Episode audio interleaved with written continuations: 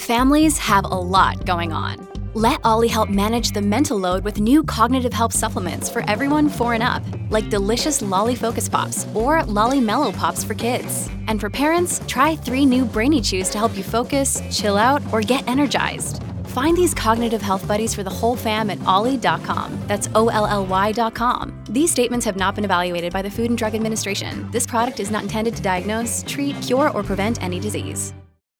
Unretirement. It's a term I hear more and more these days, and Chris Farrell literally wrote the book on it. A leading voice of the unretirement movement, he argues that humans have always found meaning and motivation in work and community, and that's a big reason why so many baby boomers have decided to once again seek at least some form of employment, even after they've technically retired once. After years of studying and reporting on the economy for PBS Next Avenue and Bloomberg Businessweek, Chris's latest book, Purpose and Paycheck, further drives home the point that at our core, humans have a deep need to be useful. And for some would be retire sooner folks, there's an enduring drive to go back to the dignity of work. Even my baby boomer dad did it after 43 years of owning a veterinary practice. He sold it and he stopped working for four years.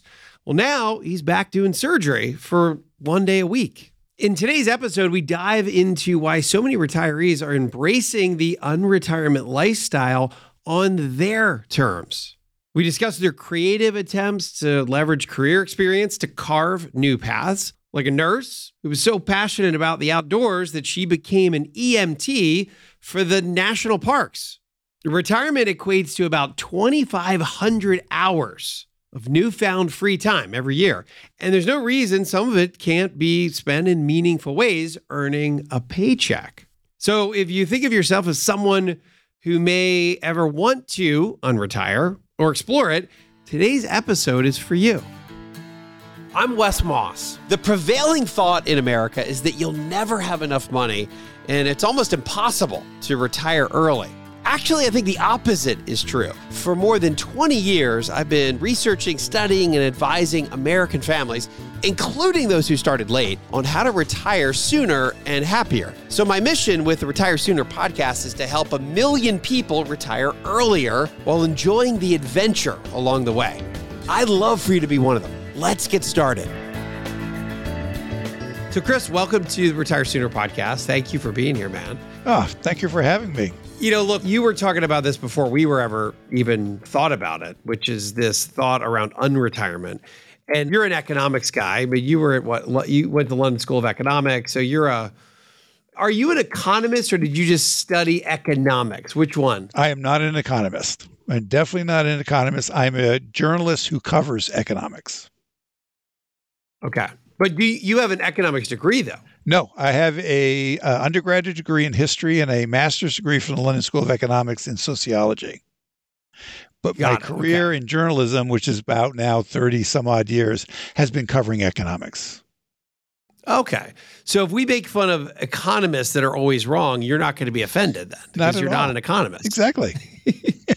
195% of economists called for recession in 2023, yet no recession in sight, and we're already in October. So we we only got two and a half months left or so yeah. to escape recession. Knock on wood. I don't want to jinx it. Um, and I'm the same, by the way, Chris. I I studied economics at uh, University of North Carolina, but I'm not a full time economist. So.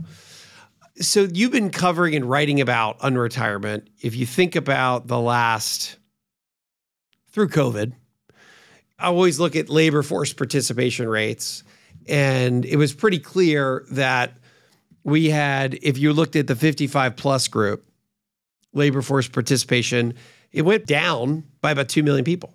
Yeah. Right. And now, uh, which we thought, wow, maybe people really listen to the Retire Sooner podcast, and, and, lots of people are retiring. The, the the reality is obviously it was all the economic conditions and the and the ripples of the pandemic and what happened to the economy and people being kind of close to retirement anyway, maybe pushing people over the edge a little bit. And then and then now, according to labor force participation, we're back to 3.7. We were at, we were at something like 37 million down to 35 back to 36 and a half. So we're we only are we've had if I read that in in some I read that to some extent is a, a million and a half people have gone back to work. Kind of they've unretired. So I, I want to get your thoughts around that. Um, I had a, a long time family I've worked with who retired a little early during COVID because he was ready to do it anyway. And now he's going back to work just just for fun. Yeah. He's going he he actually is going to go back. There's an Ace Hardware near where he lives. He's a super handy guy. He sent once in a while I get a picture of like a, a an armoire that he'll make or something. So he's super handy. And he's like, I, I think I just for fun, I want to go back to I want to go back. I want to go work for Ace Hardware, 15 bucks an hour. Yeah. So tell me about that trend, what you've been witnessing, and then you wrote about this a long time ago before all of this happened. So there's a there like all these major trends. There's a number of forces that are coming together to drive it forward. So one of the thing is, you know, on average, it has to be on average, we're living longer, we're healthier, we're better educated, and uh, we also have a retirement system that has a lot of holes in it. And it's, as you know, I mean, you know this very well. It's not that people don't save for retirement because they can't resist the mall. You know, life is hard. Kids get sick, you lose your job, there's a medical emergency, you're taking care of aging parents. And so a lot of people come near those traditional retirement years and they don't have a whole lot of savings. They have some savings, but mm-hmm. not a whole lot. And so if you work a few years longer, it really does help your household balance sheet. And as you know, it also makes it practical to delay filing for Social Security, and then you get a better Social Security benefit at least up to age 70. But the aspect that I think is not paid enough attention to is that if you think about your career, all the ups and downs in your career, um, you've gained all this skill this knowledge, this experience. And at our core, we all want to be useful. And so it's actually kind of a bizarre idea that you'll hit some age, you know, you can pick some arbitrary age 60, 62, 64, whatever age you pick, that at some age you're just going to say, that's it. I'm going to walk away from all this knowledge, all this skill, all this experience for the rest of my life. Now, it makes complete sense that you don't want to work 50 hours for 40 hours of pay. It can make completely mm-hmm. sense that you are just tired of the place that you've been at for a long period of time. And actually, you're going to be really happy to say goodbye to some of your colleagues. But that doesn't mean yeah. that you don't want to continue to exercise your skills and your knowledge and your experience.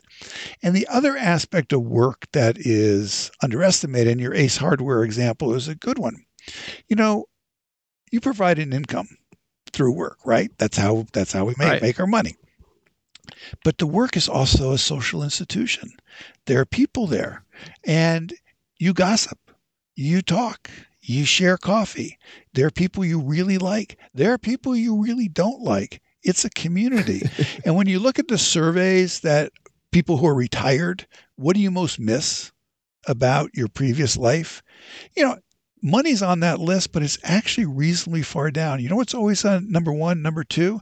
What's the what is number one? It is you miss the people, you miss the colleagues, the community. Basically, you miss the community. You miss the colleagues, the vendors, uh, going to the conferences. You know, the people that you interacted with. That's actually what people do uh, do miss, and it's so important in our society to have connections, to have a sense of community, to have a sense of belonging, and work just automatically provides that for many people.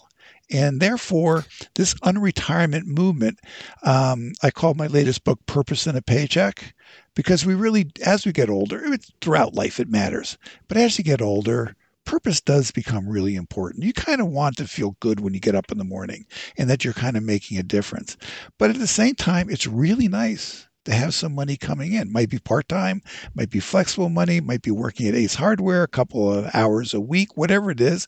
May not be much money compared to what you earned before, but nonetheless, some money coming in. You know that that provides some uh, financial relief and some you know st- relief from stress about money. You know, I think about it as we miss the we miss the community and not the commute.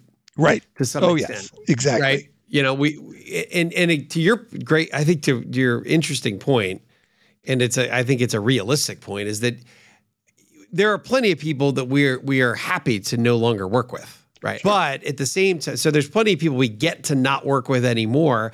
But then, to some extent, there is that auto. I, I'm not going to say it's forced socialization because I think to your the way you put it is it's more automatic. Yeah, socialization and socialization begets socialization. You're there, people are doing, they're going to Braves games or they're going to, again, conferences. And then that interaction then begets more interaction. Hey, let's go play golf. Hey, we, hey, already and here. And if you don't show up, somebody's actually going to care and they're going to find out why didn't you show up?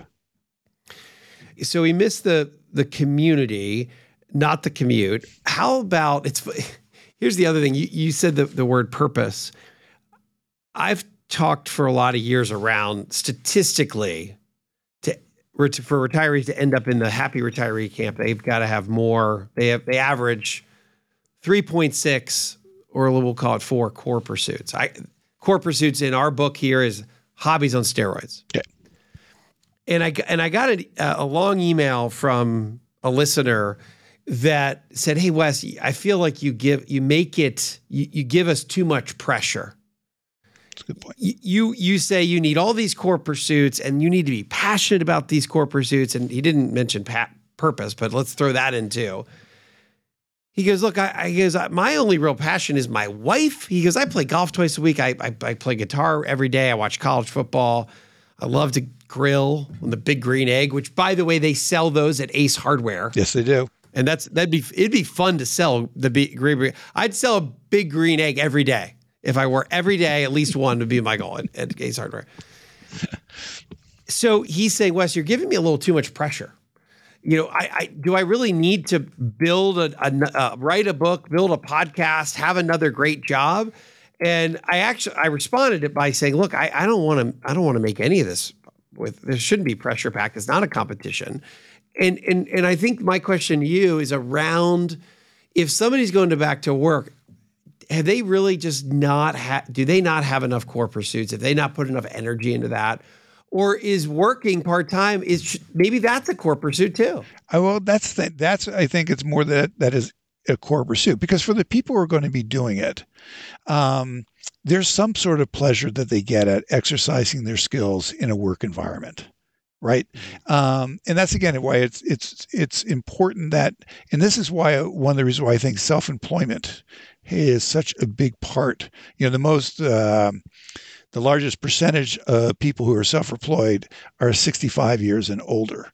And, you know, a lot of the reason has to be you got some control over your schedule, you got some knowledge and experience. I'm not talking about self employment where you're trying to become a master of the universe, where you're trying to write uh, the novel that's going to get you on the, the New York Times bestseller list. But you know some people, you know some things, you're you're you're able to provide a service, you know, you feel good about yourself, you feel good about the product that, that you're giving. But I think, you know, purpose really it's simply what is it that gets you up in the morning that is bigger than you are? And bigger than your needs and bigger than your wants that you know attaches you to the broader society. And so for many people you know we're all most people i think everybody is multidimensional. And so you may have a multi-purpose life where you're doing a little bit of work you're doing as you mentioned some hobbies you might have some travel or family time. I mean, and part there is this pressure. Okay, what is my purpose? How do I find my purpose? And I think you just you're you're you're uh, the the person that emailed you was right. I mean, okay, let, let's relax here for a moment. But you do want to have something of an experimental mindset and try out a bunch of stuff and see what really starts grabbing your interest and what really you know gets you up in the morning to say hey i want to i want to go back and do this again. Um, and part of it uh, that i'd recommend in terms of how to find what it is you want to do you know the most valuable asset of any of your listeners is their network. And you know it's a word a lot of people don't like but this is basically your friends, your family, your extended family, uh, your colleagues that you've known over the years, the people that you've admired over the years, maybe meeting at church or temple, and you know, talk to your network and say, "Hey, what do you think I'd be good at doing?" You know, I kind of, you know, and the thing is, they know you.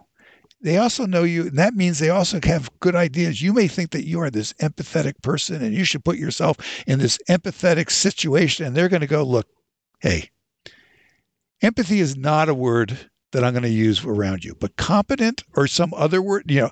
So they'll help you figure it out because one of the hardest things about making this transition, whether you're working or not working, is separating yourself from your job title, separating yourself mm. from your career. But what is your skill? And they'll help you do that. And then the thing what your your network will help you do is then they'll make those introductions. And those introductions, they're not going to come through an algorithm. They're not going to come through online, but yeah. they're going to make that introduction. And let's say it doesn't work out. This isn't that interesting to me. But here's the thing you've now met a few more people. And mm-hmm. you might have meet something that someone's doing that you kind of go, ooh, I, I wonder about that. So I think this is it's an exciting period of life. It's a period of opportunities. And a lot of what the unretirement movement is really about is just saying, look, um, you now have 2,500 hours a year that you used to go to work, including, you know, that was your work time. It's now free with you. This is an incredible opportunity. And what are you going to do? How are you going to see what are you going to take advantage of those opportunities? And then you but you do want to have that sense of purpose because i don't know about you but as you can see i have white hair. And one of the things that's really wonderful is that you know i've reached a stage where you know a young college graduate will reach out and say can i just have a informational interview? And they know what a job is but what is a mm-hmm. career all right. And these are wonderful conversations. You talk about, you know, and the thing is, they're idealistic. I'm sure you've had these conversations. You know, they're idealistic. Yeah. They want to do something yeah. that they feel proud about. They want to do something that makes this world a better place. And I think this is terrific. Now, you have that conversation with a 60 something. It's the exact yeah. same conversation. It's about, hey, I want to do something that makes a difference. I want to do something that makes, you know, that I think is going to make me feel good. The only difference between the 20 something and the 60 something is the 20 something thinks time is infinity, and the 60 something, okay, I know it's a little bit shorter. The S&P 500 fell nearly 20% in 2022. Inflation jumped to double digits, and the Fed has continued to relentlessly raise interest rates. It feels like chaos. But at Capital Investment Advisors, we take a disciplined approach to investing to help our clients find happiness in retirement, regardless of the scary headlines. We can't control the chaos, but we can control what we do about it. If you'd like help with your disciplined retirement strategy, reach out to our team at yourwealth.com. That's Y O U R wealth.com. This episode is brought to you by La Quinta by Wyndham. Your work can take you all over the place, like Texas. You've never been, but it's going to be great because you're staying at La Quinta by Wyndham. Their free bright side breakfast will give you energy for the day ahead. And after, you can unwind using their free high speed Wi Fi. Tonight, La Quinta. Tomorrow, you shine. Book your stay today at lq.com. How about this, Chris? First of all, that that is a kind of a fascinating statistic that we've we've never talked about here on the show, which is the highest percentage of entrepreneurs are in the 65 plus category. I guess that goes back to your point around the knowledge base, right? That's is right. That somebody who's who's already mid 60s, they really they have a lot to offer. And you know, to some extent, I, I'm thinking about this. So economically, if you got this tight labor market that we've been in for now for a long time, way more vacancies, you know, way more open jobs and people looking. And the biggest group that retired a little early is the, also the group that has the biggest knowledge set. Yeah. So some of it is, I guess I wonder how much is it, it, of this gravitational pull back in, like, hey, your network's saying, hey, we could really use you, or why don't you come back here, or why don't you come work over here? Is that a, another variable you've seen? There's just some real demand. For knowledge. Yes, come back. it's- come it's- back to the labor force. So ageism is real and you know it is widespread. Um, the tight labor market leans against ageism. It just really Mhm. does. And you know, this is now a state. We are now, unless there's some dramatic change in uh, birth rates or dramatic change in immigration, you know, we're now in a stage where uh, the workforce is going to be older. And so managements are starting to adjust way too slowly. But I do think there is, um, I think there has been a shift that managers are more, as they walk past an older worker, are not saying, I wonder when that person is going to retire. They're saying to themselves, I wonder how we can retain this person a little bit longer. Because, as Yep. you mentioned, the skills and the knowledge. So that's really going on. It's still harder if you lose your job or you leave your job and then you want to find another job, right? There you still that hiring barrier is there, but that's why people often do something very different. So you go work at an Ace Very Hardware because that's fun for you, and it's also the Ace Hardware. They're going to love to have you, um, or you. That's where you fig- figure out your skills. I uh, years ago I interviewed um, a woman who had been a nurse, 60 years old. She was burned out, and she wanted to be outdoors. And what she eventually landed on was she ended up working as an EMT in one of the national parks. Now, you wouldn't, you know, one of the things that I really want to emphasize here is people underestimate how creative people can be when it comes to doing something. You know, because we all tend to be very narrow-minded. You know, if you if you if you ask me, I'll talk about journalism and I'll talk about things that are related to journalism and other people depending on what their job they'll have the same thing. But the thing is people come up with really creative ideas. They need to separate themselves from their job. They need to separate themselves from their career. But that's part of this having purpose, being engaged, finding meaning, and having a little bit of fun. Some of it might bring in an income, some of it is volunteer, some of it is with your grandchildren, some of it with your passions. So you create this mosaic, this portfolio of different activities.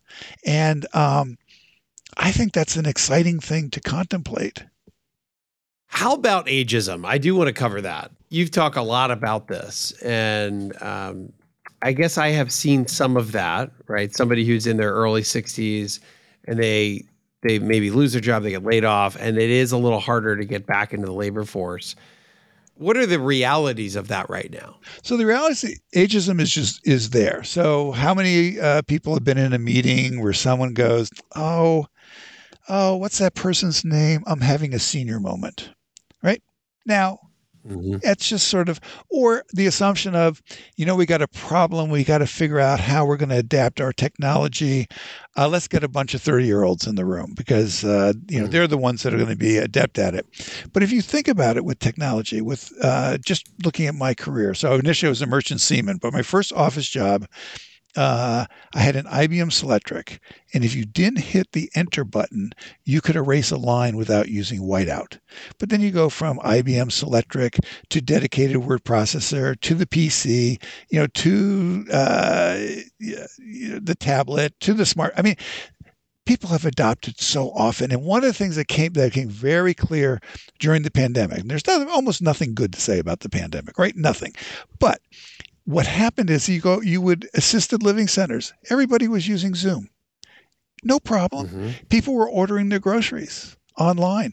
Uh, there was a f- fascinating uh, report out by the uh, the trade group for the grocery industry. They didn't market to the 60 and over because they figured they were technologically illiterate for their online sales. And during part of that pandemic a big chunk of their sales i think a majority of their sales if i remember right uh, were the 60 plus market. So there's still a lot of prejudice out there, but nothing leans against prejudice as much as the tight labor market. And then you have to sort of look at get past that. So I think we are moving in that right direction. We're not there yet.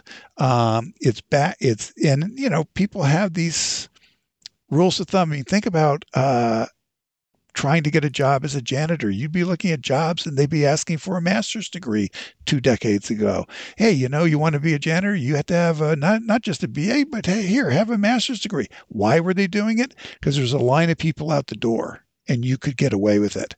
Today, Yeah. there's not a line of people out your door. Right. there's like a half a person looking for the job that you're trying to fill. Right. That's the that's the, the very different labor market. I love the idea of you know, you got 2,500 hours to fill. Are you going to really do it all with these hobbies on steroids? I think you can, but one or two of them can be hobby income, part time work, Yeah. and and and it's and it's exciting to think about that. The other financial part of this, of course, is delaying using the money you've saved. Yes. right. That's right. Maybe delaying Social Security so it's a higher level. I guess my question would be: there is still a great fear. I just had a meeting this week with some young 60 year olds, Mhm. young 61, 62. And they are, they just uh, sold a business. They're, they're, they're, they're officially in their mind stopped work and they're in their sense retired. And they are very much of the thought that, hey, we, we really want to take Social Security right away or now Right. and I, I said, look, I let's go through some of the math here. I just you don't. It's probably better for you guys to wait, or at least one of you to wait for a while. And we went through the spousal benefit if something happens to one of them, and how that can get impacted. So, but their their thought is, hey, Social Security's running out. I want to take it while I can get it. One and two, hey, what if we pass away early? I want to take it as soon as I can that is a very pervasive thought still in America, whether it's true or not. And and and you have you've done a lot of work around this. Uh, tell us about your thought around the Social Security system, because you just mentioned the statistic that we're gonna ha- we're going to have more 65 plus Yeah. than younger folks pretty soon. So a couple things, and and just interrupt if I start going on on too long, but part of it is a framing of the Social Security question because right now the standard conversation is you can file for Social Security as early as age 62, and then you can go all the way up to age 70. And what I would like people to do is say, you file for Social Security at age 70. That's when you get your maximum benefit. But you may have health issues you may be taking care you may have to leave your job to take care of aging parents um, you may be finding it hard to get a job and you're entering the ranks of the long-term unemployed uh, there just can be a variety of reasons why you might want to file at 64 at 62 there's nothing wrong with doing that but you want to make a rational tr- decision and understand your trade-offs and for people like the people you were talking to, I mean, they have a fair amount of money because they just sold their business. I mean, there's a Yeah. there's a financial um, support there for the for the typical worker who owns their own home, maybe has a little bit of money in a 401k. When you take Social Security is an incredibly important decision because it really mm-hmm. does impact your finances. And the thing about Social Security is you can't outlive the benefit. And I know people really love the fact that you can tap into it early, but you also at the same time have this odd conversation of so many people being afraid of running out of money. Because that's one of the risks with a 401k plan uh, or a 403b plan. It's inherent in in in that product. You can't outlive Social Security, and it is the only big annuity that's out there that adjusts for the changes in the cost of living, for increases in the cost of living. So if people take it at 62 who have resources, it's not a disaster. But I Sure. do think Yep. in terms That's a great of point. but thinking but if you are married, are you making the best decision for your spouse over the rest of your lifetime, which at some point one of you probably is going to live without the other. Right. Well, and then what about the running out of Social Security? I mean, I, again, I, I have pretty strong opinions that it's not, it's not, it's not running out, and Right. well, you'll get most of it, and you're, particularly if you're already 55 plus. I just, I think that's important to frame that. It is important. I mean, if, when you look at all the proposals that ever that are ever being made, if you make a change is for 55 and older are protected, it'd be 55 and under who are going to have the change. But here's the thing, you know, as you know, forecasting is a hazard is hazardous to your wealth. Forecasting is a hazardous business, but I think this is the safest forecast that I can ever make. Social Security is going to be there for the younger generation, and the reason is half of all households get half of their income who are retirees, half their income from Social Security, depending on whose numbers you're looking at. But it's almost like a you know you know a smaller percentage, but for some people, it's like 90% of their income. And the polling, Pew Research Center did a poll uh, a while back. You know, uh, 90% of uh, people who lean Democratic, they want no changes to Social Security or it increased. 85% of Republicans, no change to Social Security or increased. So you have these think tanks and you have some uh, people who are joshing around and saying, we can't afford this anymore. Wealthiest nation in the history of the world. Social Security is that social insurance that has made such a difference in so many people's lives. So we may not come up with a compromise that funds Social Security until 2034 or 2033, that that is a risk and that's terrible. Should not happen. People shouldn't have to be. You shouldn't have to ask the question that you're asking. I shouldn't have to be answering the question that that you asked. But that is the reality we have. But in the at the end of the day, Social Security will be there unless we come up with something much much better. But for right now, Social nobody ever talks about it that way. Chris. That's a really good. So I think that the other great what I'm learning from you too is just how important framing is. Yeah. I've never really thought about saying, "Hey, you take Social Security at 70." But you could if you need to take it at 64, 63, 62. It's a total our industry doesn't do that. Our industry at the most will say, "Well, you're really making a huge mistake if you don't take it at 70." Right. But I, I just like your framing. It's like, yeah, you, you, can take it at 70. And, and I think you're also right. The, the more your resources are, the less bad it would be to take it a, to take it early. Take it earlier, yeah. And there's, yeah. I mean, you think about most of the customers in the financial services industry, you know, the ones who have uh, registered investment advisors, certified financial planners, um, you know, they're pretty well off yeah, million. They usually have a million uh, yeah. uh, plus, right? So it's yeah. not as critical. It is still a crit. the reason why I think it's still a critical decision is because it is longevity insurance, and you really can't get longevity insurance out there except for Social Security. And it, it's also a bigger number than people give it credit yeah. for. I, you know, look at it, the, the same conversation. We were looking at two Social Security statements, and it's so common. I'd say it's more, much more common than not for someone to say, "Oh, well, social. I'm not. I'm not counting on Social Security." Dismissing it, one, they may think, not think it's going to be there. Two, it's not that much, and and you look at it and you go, you say, you okay, it's twenty two hundred. That's not nothing. No. And if you wait and you wait and you wait and, and oh, wait a minute, it's seventy. It's four thousand a month. And that's for one person. One person. What, what do you don't don't tell me that's not something? I don't care. You could have a million or two million dollars. It's that's still, still something. a lot of money. Yes. Exactly. That's still something. Yeah. So let's not discount Social Security. You had mentioned this earlier. This thought of creative decline is kind of a misnomer. We we we don't get less creative, or we shouldn't.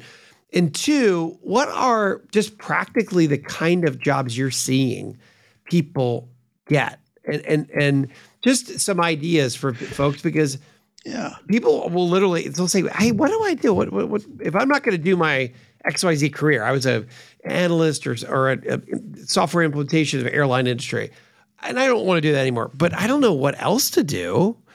So what do you, what kind of things are you seeing people go do? So uh, they're doing all kinds of things. A lot of it is in the non is in the it's in the the service sector right? Which makes a lot of sense. Um, and it, if it's outdoors, it's going to be things like working in the national parks, uh, volunteering in the national parks, or actually working in, in the national parks. I know a, a gentleman who worked for a long time uh, in Boston in public media, and then he moved out uh, west and he became an employee of, of, the National Park Service in one of the national parks. So that you know that's the kind of thing that people will do. Um, people will someone who say has a facility with math might become a tutor and helping young yeah. people learn their learn their math um, i would like to see more of this, and I have a suspicion there's more of it going on than I'm aware of.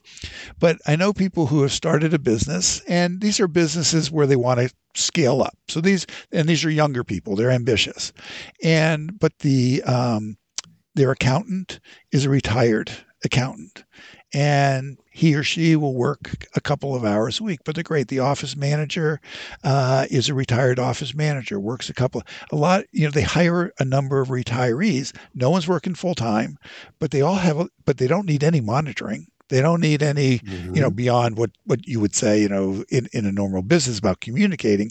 Um, but everyone's kind of like there together. They're kind of all having fun. They will hope that this business is going to grow.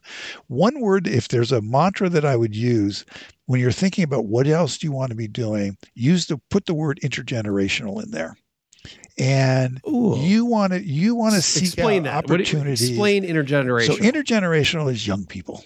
These are younger adults. You want to put yourself in a situation where you're working with younger adults and where they want to be working with you. Because the United States, among the, the major industrialized nations, is the most age segregated society. And you know, we really have set up a lot of communities where you have to be 55 plus to live there, mm. right? And you don't want the kids to be living there. They can't. They can visit. The grandkids can visit, but they can't live there. Uh, and it's a hor- it's a terrible mistake because we have so much knowledge and experience to share with the young people, but we learn from the young people at the same time, and that's really fun. And um, as a total aside, when you're looking at studies that look into productivity in companies, they have, and you know, all companies now of a certain size, everyone's working in teams, right? I mean, it's, it's sort of a team-based organization. What they have found is the most productive units are multi generational teams. And it makes absolutely sense. Whether you're on a manufacturing floor or you're in a giant insurance company, it's the same results. So I think from, from a, uh, you had mentioned earlier, you know, but what am I doing? You know, purpose, what does that mean? You know, I think you get so much from helping out the younger generation. But, you know, if you're depressed, if you're, if you're upset about society, where we're going, which is not that hard to to have those moments, right? Yeah. Spend a day. Everyone has those moments. Spend yeah. a day on the college campus. Wander around the college campus. Step in a couple of classrooms. You cannot. This is my. You cannot be depressed mm. after you've been around a college campus for a day because there's so much energy, there's so much desire to make the world a better place, there's so much curiosity that's going on. And so intergener be putting yourself in an intergenerational environment i think is good for society and i think it's also good for your mental and physical health. You know one of the businesses i've uh, started seven years ago or so is is the the hires have been pretty darn young uh, and they're super smart and super ambitious and they're super right. hardworking right? Uh, but one of the the and this was kind of just luck. This was kind of a lucky strike one of the clients of this firm um, happens to be uh, had run a, something within fa- financial services, different investment, let's call it vein. But after he was a client for about two years, he liked the company so much he ended up working there. And you've got the average age; it's like 35, and then he's 65 and now he's he he's a huge part of that company now, and yeah. absolutely doesn't need to work. But they they they love his direction and their mentorship. Yeah, and that's a it's a great intergenerational example that just that, that we kind of lucked out with that, but that's a really nice mix. And so to give you some other ideas, you'd mentioned the Ace Hardware, which I really like, and I've written about this. Think about what it is you like to do what is you mentioned hobbies or your passion so um, and then think about the stores or the, the, the the companies that you do business with and walk over and say hey you know i i'm really passionate they'll know who you are by the way. And you walk in you say hey you know are you looking for some part-time work? Uh, i'm interested in in doing that. Um, and then I've known people who just sort of have, have done. There was a, a woman that I interviewed, 30 years in the construction industry, and she was on the circuit for her company giving talks about sustainability to construction companies. And after about 30 years, she was she was like, "Oh, you know, I can't take another airport. I just and I can't take another hotel basement. I mean, I'm just." Yep, and she loved no it. Travel. So it had nothing to do, and a lot of times has nothing to do with a bad company or bad employee. She just was like, good company, good pay, every and I love sustainability, but I just can't. So, you know, she she went to school at the University of Minnesota, sort of mid career transition program.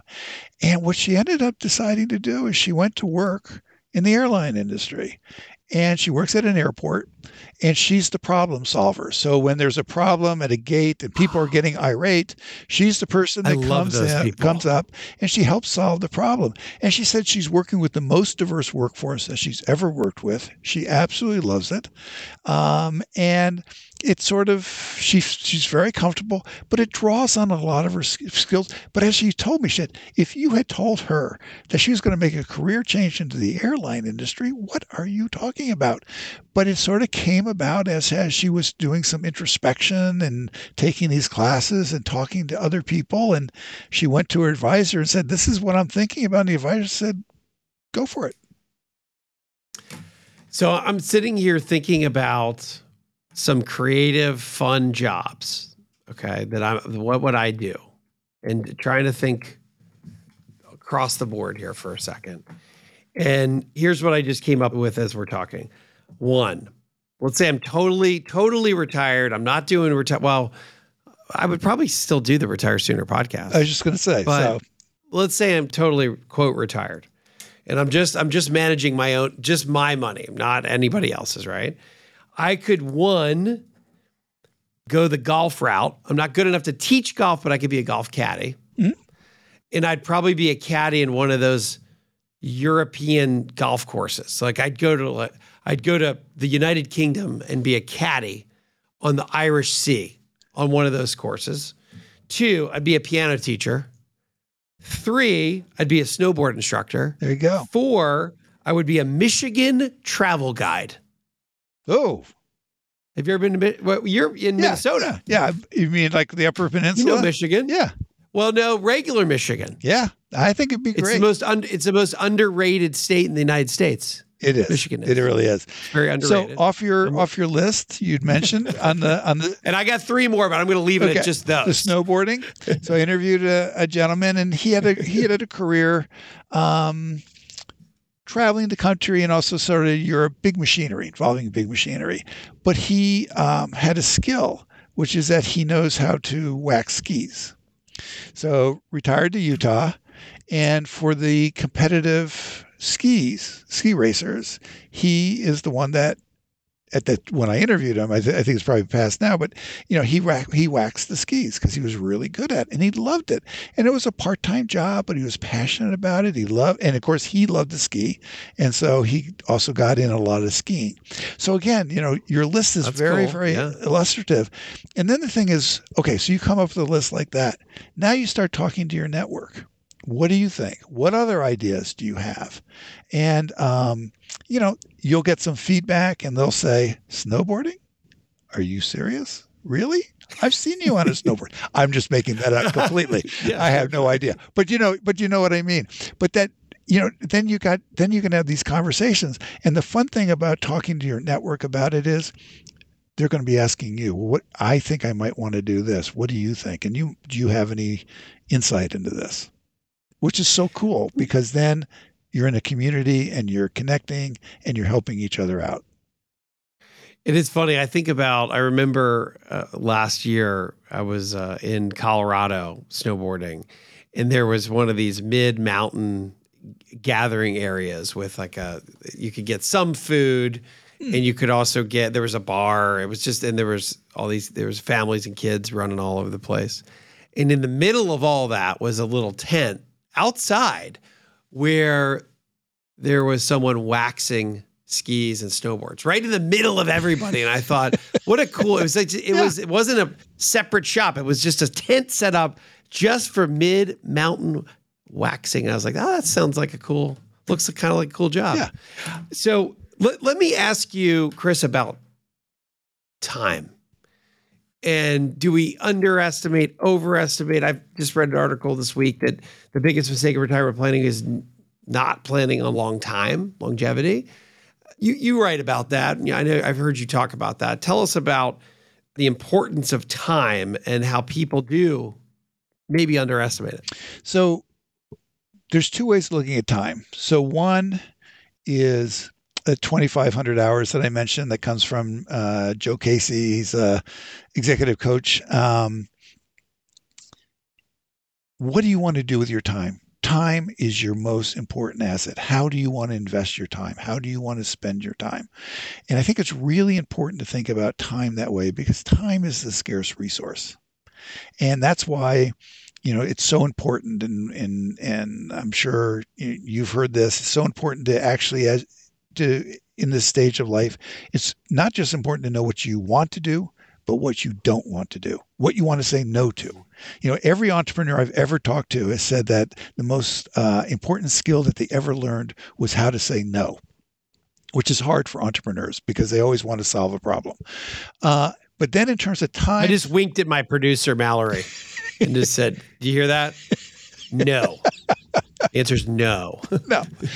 We're not doing that. But you're talking about a different time, which is, am I going to outlive my assets? Am I going to not? Do I have to worry about it? You know, how do I think about how long am I going to live? And do we underestimate that? Well, in one sense, we do, because if you look at when people file for Social Security, um, I think a number of people are sort of anticipating that they're not going to be around very long. So they might as well take it now, and they could easily outlive that. But I've also struggled with this. Um, and I was just listening to something the other day where everyone's saying, How do you live off your re- accumulated savings over 30 years? And I'm like, who can live off their accumulated savings over 30 years? I mean, you worked for 30 years and then you're going to live off your savings for 30 years? That doesn't make a whole lot of sense to me either. You know, is that really realistic there? So, with time, what I think you have to do you can you can just sort you can look at the Social Security actu- actuarial tables, and I think for you know a 65 year old you lived you know on average to what 84 you might know the actual number but you look it up. It's around that range and then you think about your family history uh, yeah. And your family history is really important. And actually, one of the better things, the younger generation, they're going to actually going to have better family histories to be able to look back at. When uh, I had cancer, and you know, the doctor said, "Well, is there a family history of cancer?"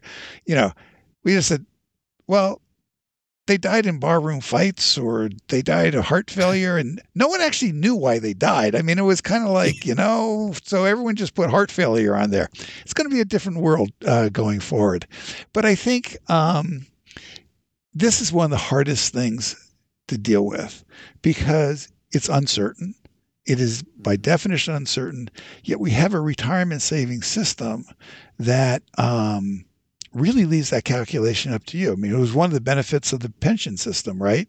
You still got a paycheck until you died. Now you have to make your own paycheck.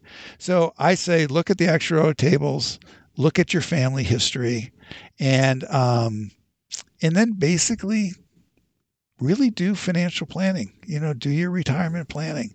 Um, but the odds are, the odds are, you're going to, if you have retirement savings, Okay, so that's the, the key there. If you do have retirement savings, the odds are you're going to underspend, not overspend. That's a really good point. That re- the reality is we think we're going to run out because we're going to spend too much, and and I do see people that spend less than they than they thought. The the other thing, Chris, is that we do have this just same human emotion that feels the pain of loss 4x than the yeah joy of gain is the same when it comes to looking around us and we say, for every one person that retired at 65 and died at 67, which are the terribly sad stories, but we do hear them. Yeah. For every one of those, there are, I don't know, three to five to seven people living a lot longer than they maybe thought. Yeah. But you just, they don't hit you. That doesn't hit home like the shock of, ah, I just retired and somebody, right, that, yeah. that, didn't get to live the life they wanted. This is something I, I hadn't thought to ask you, but this is really just more advice to me in our industry. What profession, and is there one, helps if you've got three, five, eight million people in America that are 60 plus trying to figure out core, some sort of hobbies on steroids, core pursuits beyond, let's say, part time work. Yeah. Is there what is the profession that that helps people with that? Is that a is that a life coach or a business coach or what is do you know you know who actually helps with that? There's the, the growing business of retirement coaches. And that's one of the things that they're why that business is growing, uh, why it's becoming more professional. So there are the retirement coaches, and the retirement coach, it's not a financial planner. They're doing more of a holistic. A lot of them are former financial planners, but they're they're not doing financial planning. Uh, so they're trying to do a more holistic approach, how to get the most out of your out of this next stage of your life. So retirement coaches are doing that. I also think that um, there, if you live in a major metropolitan area, there'll be your community colleges, your local colleges, your music schools. Uh, you know, we have a wonderful art store, uh, independent loan art store uh, where I live in St. Paul. All kinds of classes going on, you know, and then you kind of do your, you know, the, I think probably one of the biggest pieces of I always give is just just ask people questions. So if you're in one of these classes or you go to the community college, you know, just start asking people where are they getting their information? What are they doing? I've been stunned by how many people, and I think it's good. You know, we'll go on YouTube and learn how to do things, right? Um, yeah. But I do think as a profession, the retirement coaches, that's what's really moved trying to answer your question. It's sort of the financial planning industry was is a was a new profession um, in the post World War II period, right? And now I think what the retirement coaches are kind of trying to model themselves on that, you know, create a new profession. As with the aging of the population, and more and more people have these questions about what's next? What's my next chapter? How do I think that through? Three things our listeners can do today to figure out this next stage. Maybe it's a core pursuit, maybe it's a purpose, maybe it's a job uh, as as we wrap up here today with Chris Farrell, author of Purpose and Paycheck: Finding Meaning, Money, Happiness in the Second Half of Life. Three things. One, okay, these are going to be targeted towards people who are near retirement. Okay, nearing nearing those where the where the whole conversation is more uh, realistic. So if you're a 20 or 30 year old, you know a lot of this is save you don't know what retirement's going to be, but you know you have to say. But let's say you're sort of nearing that retirement. One, take five minutes a day, five minutes a day to write something down about what you think you'd like to do next. You know, because introspection, boy, it's hard to find time for introspection, right? I mean, we're all busy. You got friends, family. You got to keep on technology. You got to vote. Uh, you have to exercise. you have to eat right. I mean, there's all kinds of things we got to do. So it's introspection is hard, but take five minutes a day. And the Steve Jobs in this wonderful commencement commencement address that he did at Stanford back in 2005, he said, you know, you can only connect the dots looking back. So take five minutes a day to start connecting those dots. By the way, this is not literature. No one's going to read it. No one cares about the grammar. It's just about five minutes a day to think about what it is you want to do next. And second, you know, I'm repeating myself here, but you know, really start reaching out to your network to people you know start that conversation and particularly uh, if if you're married you know start that conversation with your partner to make sure that you know you're you're on this on the same page. And then i think the other thing is yes start thinking about what gives you meaning. I mean what really i mean what really matters to you? Not what does not what you think should matter not what i think should matter but what is it that really does matter to you? And think about that very seriously. Take your time because, you know, retirement planning, rightfully, I mean, retirement planning deals a lot with finances, right? That's yeah, that's what we're always saying retirement planning. I'm saying you build this is retirement planning, but it's a very different. It's about what I want to do next. So, uh, write some things down, talk to your network, and think about meaning. Think about what it is that's really important to you and then build a life around those three things. You know, and I'd love to hear from our audience as well, you know, in in response to to Chris's book and this thought around. You know, we, we also we've interviewed Nancy Collamer and, and oh, she's great. Second yeah. Act. Yep. Yeah, Nancy's great. Second Act careers. The there's we've had a lot of guests around the we, we have we've had a few guests around this space and I, and I really do love to hear from our audience, and I don't think I ask about that often enough. But as I've gotten more and more mail, email, whether whether it's hey Wes, you're putting too much pressure on me with my core pursuits, calm down, uh, or how how you as a listener of the Retire Sooner podcast have utilized Chris's advice, his book, Nancy's advice, her book, and and really thought through this next phase with some introspection, as Chris talks about, thinking of this through over the course of three months, six months, a year, maybe it's been a couple years before you decide to go back to work for one of many reasons, perhaps. And I'd love to hear about that journey. What did you figure out? What was your next move? Is it totally different? And I those are those are fun to think. Lawyer that ended up as a barista at Starbucks because I always loved coffee, or someone that did went from sales in one area to part-time sales in another. All of those stories they really interest me, and and I'd love to hear those here uh, from our audience here on the Retire Sooner podcast. But with with that, Chris, uh, you are one of the very best in your field, and um, thank you. Thank you for for being here and sharing your knowledge with our listeners. So thanks for being here, man. Ah, thanks a lot. It's really been fun. I really enjoyed it. Hey, y'all, this is Mallory with the Retire Sooner team. Please be sure to rate and subscribe to this podcast and share it with a friend. If you have any questions, you can find us at wesmoss.com. That's W E S M O S S.com. You can also follow us on Instagram and YouTube. You'll find us under the handle Retire Sooner Podcast. And now for our show's disclosure.